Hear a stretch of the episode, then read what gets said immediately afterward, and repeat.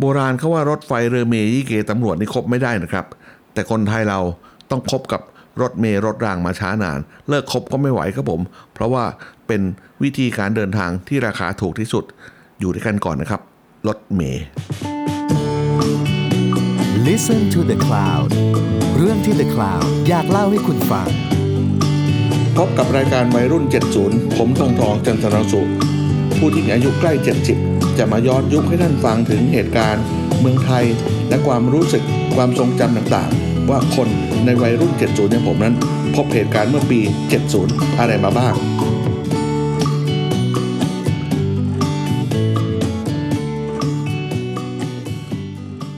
สวัสดีค่ะ พบกันอีกครั้งกับรายการ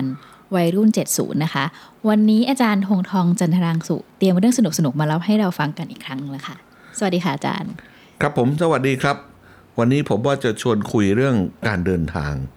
เอาของคนกรุงเทพกันแล้วกันนะครับ แต่ว่ามันก็อาจจะอาจจะร่วมประสบการณ์กันกับคนในอีกหลายท้องที่ทั่วทั่วทั่วบ้านทั่วเมืองเรานะครับ วันนี้นึกว่าจะเริ่มต้นด้วยด้วยรถรางซะก่อนแล้วเดี๋ยวค่อยค่อยถลายไปรถเมย์น่าจะพอเหมาะกับเวลาของเรานะครับ เด็กๆก็คงถามเบื้องต้นก่อนว่า อะไรมันคือรถรางวะนะครับ ชื่อรถรางก็บอกอยู่แล้วว่า มันวิ่งไปไหนตามใจชอบไม่ได้นะ มันวิ่งอยู่บนรางเท่านั้นแหะแต่คนก็จะถามต่ว่า แล้วมันต่างรถไฟยังไง เออ ตรงเนี้ยน่าสนใจนะ รถไฟบ้านเราเนี่ย ทุกคนรู้จักอยู่แล้วล่ะ มันไม่ได้อยู่กับถนนนะ รถไฟก็ต้องสร้างรางรถไฟของเขาเอง วิ่งจากหัวลำโพง จากสถานีกลางบางซื่อไปไหนก็แล้วแต่ ต่างคนต่างอยู่กับถนนเขาไม่ มันอาจจะขนานกันไม่ได้ แต่มันมันไม่ได้เป็นเนื้อเดียวกันกับกับถนนนะ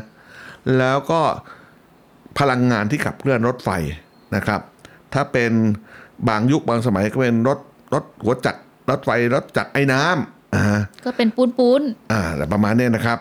เอ่อเดี๋ยวนี้เข้ามิวเซียมไปหมดละ เดี๋ยวนี้ก็อาจจะเป็นพวกใช้น้ำมันดีเซลมั้งหัวจักรดีเซลอะไรประมาณเนี้ยอันนั้นคือเรื่องของรถไฟ แต่รถรางที่ผมพูดเนะครับ ถ้าให้ผมอธิบายหน่อยคือ มันวิ่งบนราง ที่อยู่บนถนนอยู่บนผิวจราจรนะแต่มันแบ่งพื้นที่อยู่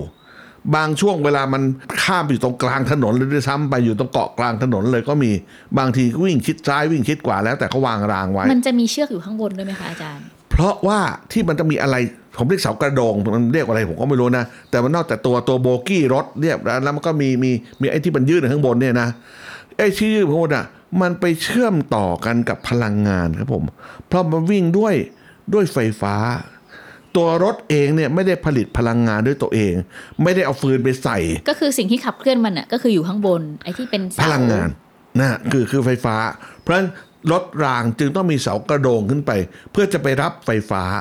รถรางจึงเป็นเพื่อนสนิทกับการไฟฟ้า สมัยก่อนก็เป็นการไฟฟ้าวัดเรียบ อะไรประมาณเนี้ยสมัยนี้การไฟฟ้านครหลวงแล้วล่ะนะครับ ดูเหมื่อนจะเป็นกิจการที่เป็นญาติกันเป็นพ่วงกันใครถือหุ้นใครยังไงก็ไม่รู้ล่ะหรือจะเป็นเจ้าของเดียวกันยังไง ผมก็ไม่แน่ใจนัก เพราะเราเดาเด็กเกินไป แต่รถรางเนี่ยมันต้องต้องวิ่งอยู่บนบนรางที่ว่านี้นะครับ แล้วก็ความยาวรถไฟหลายโบกี้ได้ มันมีพลังงานจะลากไปได้เยอะ รถรางที่ผมเคยเห็นอย่างมากที่สุดบ้านเราก็สองโบกี้ ไม่หนึ่งโบกี้ก็สองโบกี้เท่านั้นนะครับ แล้วก็ถ้าพูดถึงรถรางผมนึกถึงอะไรบ้างหนึ่งคือต้องรอหลีก เพราะว่าวันนี้พูดถึงรถไฟเรายังต้องพูดกันในโครงการมหกรรมเลยครับ เรื่องรถไฟรางคู่เพราะรถไฟบ้านเรานี่ก็เสียเวลามากอยู่นะ เพราะมันมีรางรางเดียวอะแต่รถวิ่งสวนกันมันชนกันทางโครมไม่ได้ นี่นอกเรื่องเหมือนตอนผมเป็นเด็กนะ ต้องต้องเรียนวิชาอะไรคณิตศาสตร์ได้มั้งที่มันรถไฟสองขบวนสวนกัน แล้วมันจะผ่านพ้นกันในเวลากี่นาทีวิ่งตามกันวิ่งแซงกันเนี่ยผมเคยพูดเลยนะรถไฟสองขบวนสวนกันคนขับชื่ออะไรประมาณเนี้ยพนี้คือโจทย์คณิตศาสตร์ของเราในสมัยเป็นเด็ก ๆ รถไฟเนี่ยมันก็ไม่สามารถจะจะจะวิ่งชนกันได้บนรางเดียว มันก็ต้องรอหลีกชั้นใดก็ฉันนั้นครับรถรางก็ต้องรอหลีก เพราะฉะนั้นถ้ารถรางขบวนไหนมาถึงก่อน ก็ต้องจอดคอย นะครับ แล้วมันมีมันมีรางที่เป็นโค้งอ้อมออกไป เพื่อให้จอดรออยู่ พอให้รถอีกข้างหนึ่งวิ่งสวนไปก่อน แล้วเดี๋ยวเราค่อยวิ่งต่อไปก็แล้วกัน แสดงว่ารางก็เป็นรางเดี่ยวถูกไหมคะ ก็มีจุดพักคอยป็นร่างเดียวระะยกเว้นตำแหน่งบางตำแหน่งที่เขาจะไปรอหลีกกันอยู่นะครับ แล้วก็ป้ายเออป้ายก็น่าสนใจนะ ป้ายรถรางเนี่ย หน้าตามันแปลกๆมันเป็นมันเป็นธงรูปสามเหลี่ยม โลหะ ติดไว้ที่เสาไฟฟ้า สีแดงแดงๆแล้วก็มีดาวอยู่เออฟังดูเป็นคอมมิวนิสต์ไงก็ไม่รู้นะมีแดงๆมีดาวๆแดงๆแดงๆดาวดาวๆแล้วเป็นนี่เป็นมันมีแค่นั้นอะนี่คือนี่คือป้ายรถรางแล้วล่ะนะป้ายพอป้ายรถอะ นี่ก็แปลว่ารถรางเนี่ยนะครับ มันก็หยุดต่ำป้าย แล้วก็ไปรอหลีกอยู่ รถรางมีที่นั่งสองชั้นอะเหมือนเหมือนขึ้นเรือบินก็จะมี first class มี business class มี economy class นะรถรางมีสองชั้น เรียกชั้นหนึ่งกับชั้นสองคือมีสองชั้นขึ้นไปสองชั้นนนไม่ใช่ไม่ใช่ หมายความมีสองราคาอ่าอ่านั่งเรือบินเราก็เรือบินรับเรือบินมันก็มีชั้นเดียวเนี่ยแต่พวกที่นั่งข้างหน้าก็เป็นชั้นหนึ่งอะเราเป็นชั้นชั้นประหยัดหน่อยนั่งข้างหลัง ชั้นใดก็ชั้นนั้นบนรถรางก็จะมีที่นั่งสองตอนนะครับ ตอนที่เป็นชั้นหนึ่งดูเหมือนจะห้าสิบตังค์มั้งค่าโดยสารนะจะมีเบาะ อ่าคือเก้าอี้นะเป็นไม้ แล้วก็แล้วก็มีเฉพาะด้านข้างนะ วิธีการวางเก้าอี้อะเหมือนรถไฟฟ้า คือคือมีซ้ายขวา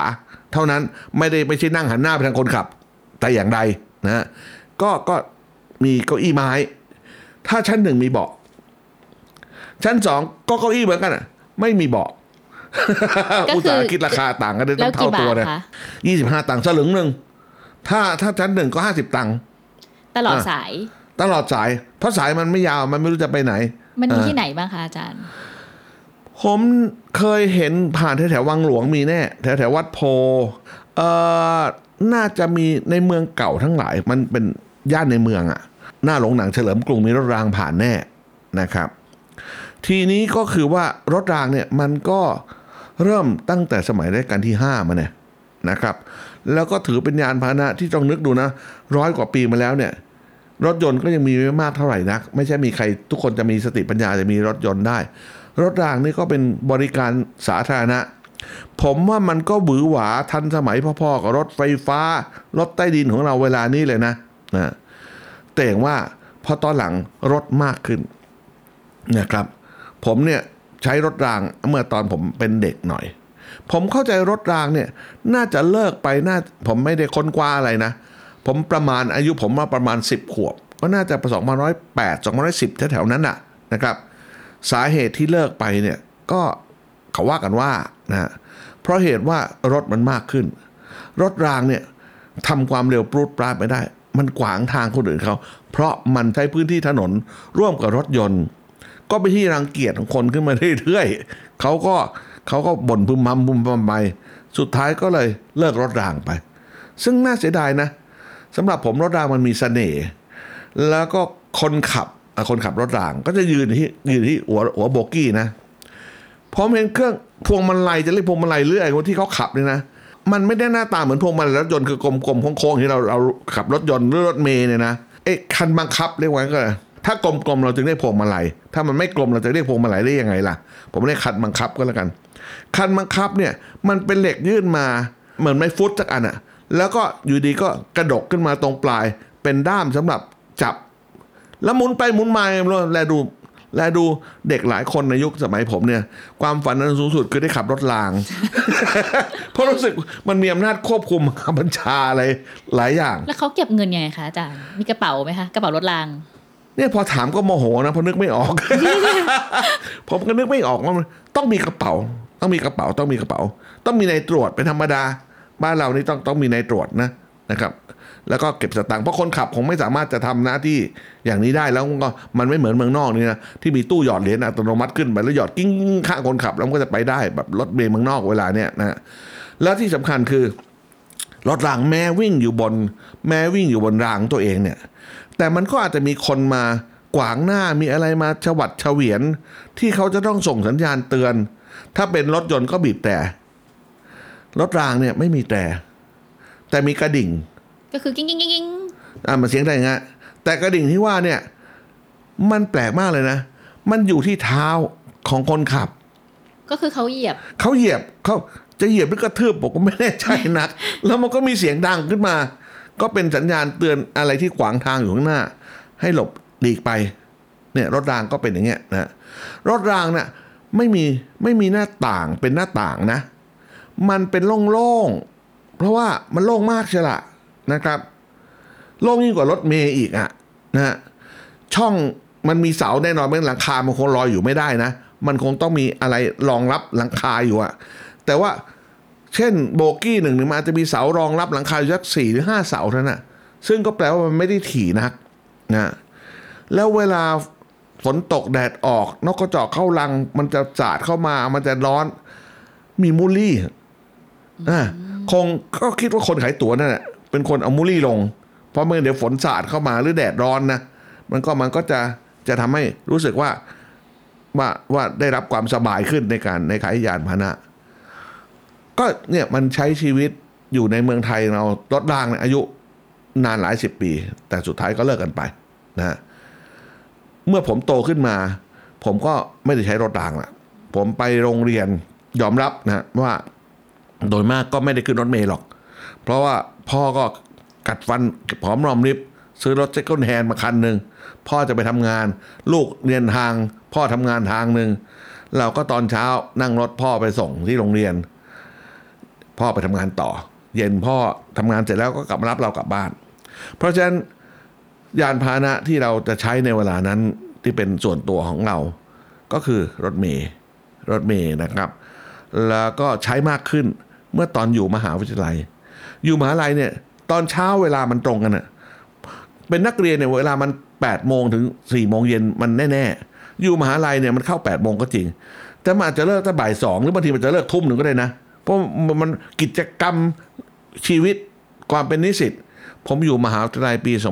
2016 ถึง 2020อะ4ปีนะเป็นช่วงเวลาเนี่ยหลายคนคงร่วมยุคร่วมสมัยผมเนี่ย ผมจะใช้รถเมย์มากขึ้นกว่าตอนเป็นเด็กนักเรียน นะครับ แต่ว่าเมื่อตอนเป็นเด็กนักเรียนก็ใช้อยู่บ้างนะ ในเวลาปิดเทอมไปบ้านเพื่อนนะแล้วก็หรือบางทีนัดกันกับเพื่อนไปไปเที่ยวจำได้นะ ไปจบมศสามในสมัยนี้คือมสี่นะเขาเรียกมสี่นะเพราะมัธยมปลายมันมีแค่มศสี่มศห้าสมัยนี้มัธยมปลายมันมีสักสี่สี่ห้าหกนะ เอาว่าประมาณเนี้ยอายุเท่าเนี้ยเวลาจบมัธยมต้นมศสามเนี่ย เป็นช่วงอะไรอาวรมาก เพราะเพื่อนกำลังจะแยกไปอยู่โรงเรียนต่างๆ หลายคนอาจจะมีโรงเรียนเตรียมทหาร ไปอยู่โรงเรียนสายอาชีพ ไปอยู่โรงเรียนเตรียมอุดมศึกษา บางคนก็กำเริบแต่งงานเลยก็มีนะ อายุเท่านั้นจะแต่งงานก็ก็ครับคล้ายคาประมาณอย่างนั้นนะนะครับ ก็ตอนปิดเทอมใหญ่ก่อนจะก่อนจะแยกย้ายกันเนี่ยมีการเที่ยวเยอะ เที่ยวไหนก็ต้องไปไหนอะไม่มีใครมีรถสมัยนั้น ไปรถเมย์นี่แหละ นะครับจำได้หนหนึ่งไปเที่ยววัดเบญจมาเที่ยวสมัยนี้เหรอเชยมากเลยไปบอกใครนะลูกเฉพาะพวกเรานะเป็นสมัยนี้ก็ต้องไปเที่ยวที่มันหวือหวาหน่อยนะ ไปไหนคือศูนย์การค้าไหนนะคนรุ่นผมมันไปเที่ยววัดเบญจาน่าสงสารไหมไปเที่ยววัด ไปเที่ยววัดอะวัดเบญจาอาจจะเป็นเป็นเครื่องบังหน้านะเอาก็จริงจะไปเที่ยวเขาดินอ่าผมจำไม่ได้ไปเขาดินแล้วมาวัดเบญจาหรือไปวัดเบญจาแล้วไปเขาดินอะ แต่ว่ามันมีการเพราะมันเดินไง ออกจากวัดเบญจาเนี่ยมาถนนหน้าตรงมีเรียบคลองไปเดียวเดียวถึงเขาดินจะไปเดือดร้อนอะไรล่ะ แต่ว่าแต่ว่าเวลานัดกันเนี่ยนัดที่โรงเรียนสาธิตปทุมวันว่าต่อกี่ต่อผมนึกไม่ออกแล้วนะ แต่ว่าเด็กสมัยนั้นจะนัดกันที่ไหนได้ก็นัดนัดโรงเรียนนี่แหละ แล้วก็ขึ้นรถเมล์ไป ขึ้นที่ยี่สิบห้าคนคิดดู ตัวรถเมล์เนี่ยก็เป็นกระดาษยาวใช่นะครับตัวรถเมล์เนี่ยเป็นสิ่งที่คลาสสิก แล้วก็ยังอยู่คู่ประเทศไทยมาจนบัดนี้นะฮะก็แก๊บแก๊บแก๊บแก๊บแล้วเป็นเป็นไอ้กระบอกเอ่อพนักงานเก็บตัวนะแก๊บแก๊บแก๊บแก๊บแล้วก็ฉีกฉีกขาดออกมาเนี่ยนะ เราชอบมากเลยนะ ที่เราจะขึ้นรถเมล์พร้อมกัน 25 คนแล้วอย่าบอกบอกว่าอย่าให้เขาฉีกเป็น 25 ชิ้นเล็ก อยากได้เป็นชิ้นยาวๆ เป็นตัวยาวเก็บไว้ เป็นตัวแบบเป็นประสบการณ์เป็นของที่ระลึก นี่ไม่รู้เดี๋ยวนี้ใครเก็บไว้หรือเปล่าไอ้ที่ไปยี่ห้าคนมันจะมีใครเก็บไว้หรือเปล่าก็ไม่รู้หรือไปเอาไปแล้วมันไม่เก็บก็เลยไปตามหาดูซะหน่อยก็แล้วกัน แต่มันก็ตื่นเต้นดีการขึ้นรถเมล์แต่ว่าเวลาที่เราขึ้นมาเป็นเวลากลางวันไม่ได้ไม่ใช่มากมายมันไม่ใช่ไม่ใช่เวลาที่คนแน่นนักเพราะเราไปเที่ยวกลางวันเนี่ยรถเมล์สมัยผมเป็นเด็กเนี่ยนะ มันสิ่งที่น่าจะพูดตรงนี้ก็คือหนึ่งมันแน่นมาก มันไม่มีสาบริการสาธารณะอื่นเลยนะรถเมย์เป็นสิ่งเดียวที่เราพึ่งพาอาศัยได้นะ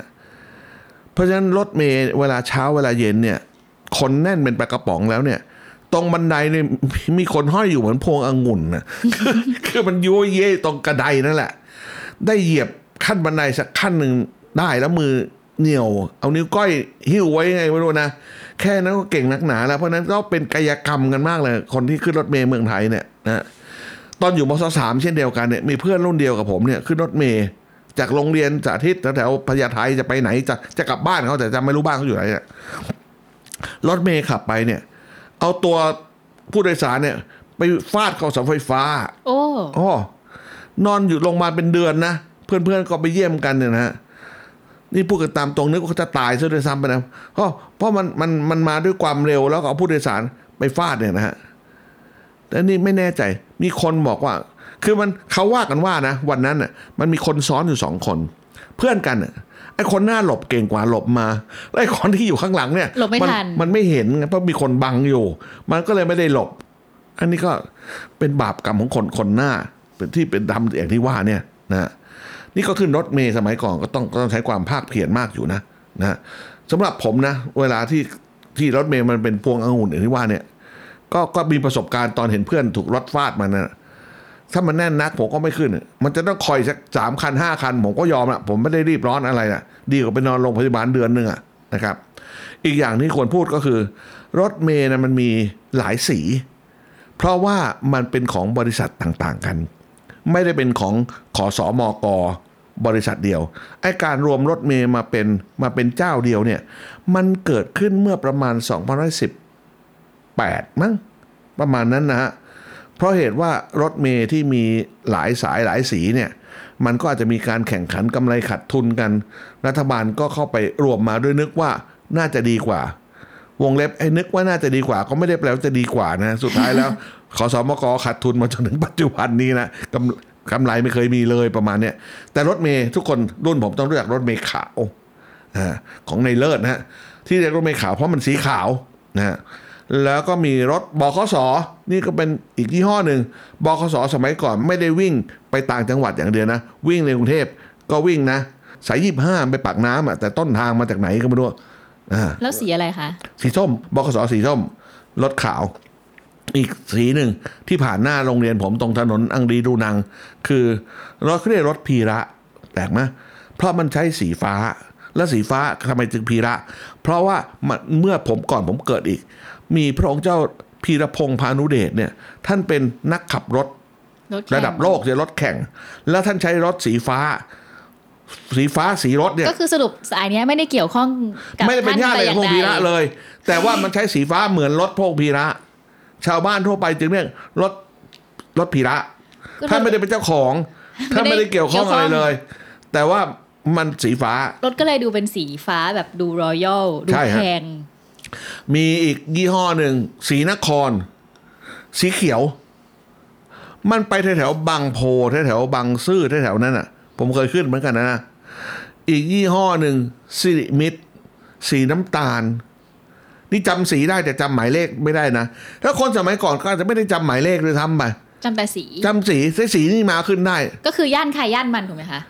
มันมันวิ่งข้ามกันไปข้ามกันมาฮะแต่สมมุติว่าว่าผมไปขึ้นรถตรงถนนพญาไทเนี่ย ผมก็ไม่ต้องจำเบอร์หรอกผมจะต้องขึ้นรถสีสีส้มเท่านั้นน่ะ อย่าไปขึ้นรถขาวล่ะอย่างนี้เป็นต้น ขึ้นให้ถูกสีเอางี้คนต่างเมืองก็ไม่ได้ไปทางรู้เลยเอาก็ช่วยไม่ได้เพิ่งมาทำไมล่ะ แต่เขามีเบอร์อยู่ข้างหน้านะเขาก็มีชื่อบอกอยู่เหมือนกันอะนะเออดูเหมือนรถรถรถพีระที่ว่าเนี่ย มันชื่อจุฬาสำเร็จมันบอกต้นทางปลายทางเขียนอยู่ข้างๆนะฮะจุฬาสำเร็จก็ ส่วนสำเร็จนี่อยู่ฝั่งทนมั้งนะฮะผมก็ไม่เคยนั่งไปสุดท้ายสักทีละนะครับ ค่าโดยสารก็ในยุคที่ผมขึ้นนะ ตอนอยู่มหาวิทยาลัยหรือหรือเริ่มต้นทำงานเนี่ยห้าสิบสตังค์นะห้าสิบสตังค์นะครับเดี๋ยวนี้มันก็คงหลายบาทอยู่แล้วนะ แล้วสภาพหน้าตารถเป็นยังไงคะ คล้ายๆ กันหมดทุกยี่ห้อไหมคะ คล้ายๆกัน มันต่างที่สีนะครับ แล้วก็แล้วก็ไม่มีรถแอร์สก็มัยเป็นก่ไม้อนไม้อ่าเป็นไม้ไม้ พื้นมันก็เป็นเป็นพื้นไม้ น่าจะเป็นตัวถังที่ต่อประกอบกันเองในในบ้านเรา ไม่ใช่ตัวถังสำเร็จรูปที่สั่งมาจากเมืองนอกหรอก มันก็มันมาสำเร็จรูปแล้วเราก็ใช้อย่างนั้นแหละนะครับ ก็เป็นยานพาหนะที่ได้ใช้การทั่วไปสำหรับวัยรุ่นในในสมัยผมนะครับ ผมเชื่อว่าทุกวันนี้คนก็ยังใช้อยู่มากอยู่นะครับ แล้วก็ นึกถึงถึงความเปลี่ยนแปลง รถเมล์นี่เปลี่ยนแปลงช้ามากนะ ได้รักษาคุณภาพอันวิเศษสุดไว้สม่ำเสมอไม่เปลี่ยนแปลงเลย จนบัดนี้นะครับ ก็เราก็จะใช้ต่อไปเรื่อยๆ กันแล้วกัน ตั๋วก็แบบเดิม เราก็ไม่ว่ากันครับผมสนุกดีครับผมแต่เห็นเขาก็มีไอเดียจะเปลี่ยนแปลงอยู่นะคะ มีรถแอร์มากขึ้นให้คนแบบใช้งานได้มากขึ้น แต่ปัญหานี่พูดกันตรงๆนะ พูดให้มันซีเรียสหน่อย คือ กำลังจ่ายของคน มันก็ไม่ใช่ของง่าย ผมก็ยอมรับนะถ้ารถเมล์มันดี มันก็ต้องลงทุน บางทีอาจจะต้องพูดประโยคสุดท้ายก่อนจบการสนทนาในวันนี้ว่า บริการขนส่งสาธารณะเนี่ยบางทีเป็นเรื่องที่ที่ภาครัฐ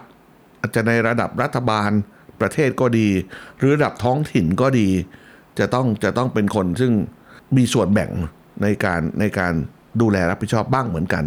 ผมเข้าใจในหลาย ๆ เมืองนะนิวยอร์กก็ ก็ขาดทุนครับผมมันไหนๆก็ขาดทุนอะ ปัญหาคือแต่จะเขาก็ช่วยจะ subsidize จะทำให้ให้ชีวิตของเมืองมันอยู่ได้ยังไง แต่มันก็มีข้อพิปรายเยอะครับผมอันนี้ก็ไม่ใช่ธุระของผม เราก็พูดไว้แค่นี้ก็แล้วกันครับผมโอเค ทั้งหมดนี้เราก็พอจะเห็นภาพนะคะ ว่าการเดินทางสาธารณะในยุคก่อนเป็นยังไง เดี๋ยวครั้งหน้าเรากลับมาค่ะอาการอีกครั้งค่ะว่าอาจารย์จะเล่าเรื่องสนุกๆอะไรในยุค 70 ให้เราฟังอีก วันนี้ขอบคุณอาจารย์มากเลยค่ะ ครับยินดีครับแล้วพบกันใหม่ครับ ติดตามเรื่องราวดีๆ และรายการอื่น ๆ จาก The Cloud ได้ที่ readthecloud.co หรือแอปพลิเคชันสำหรับฟังพอดแคสต์ต่าง ๆ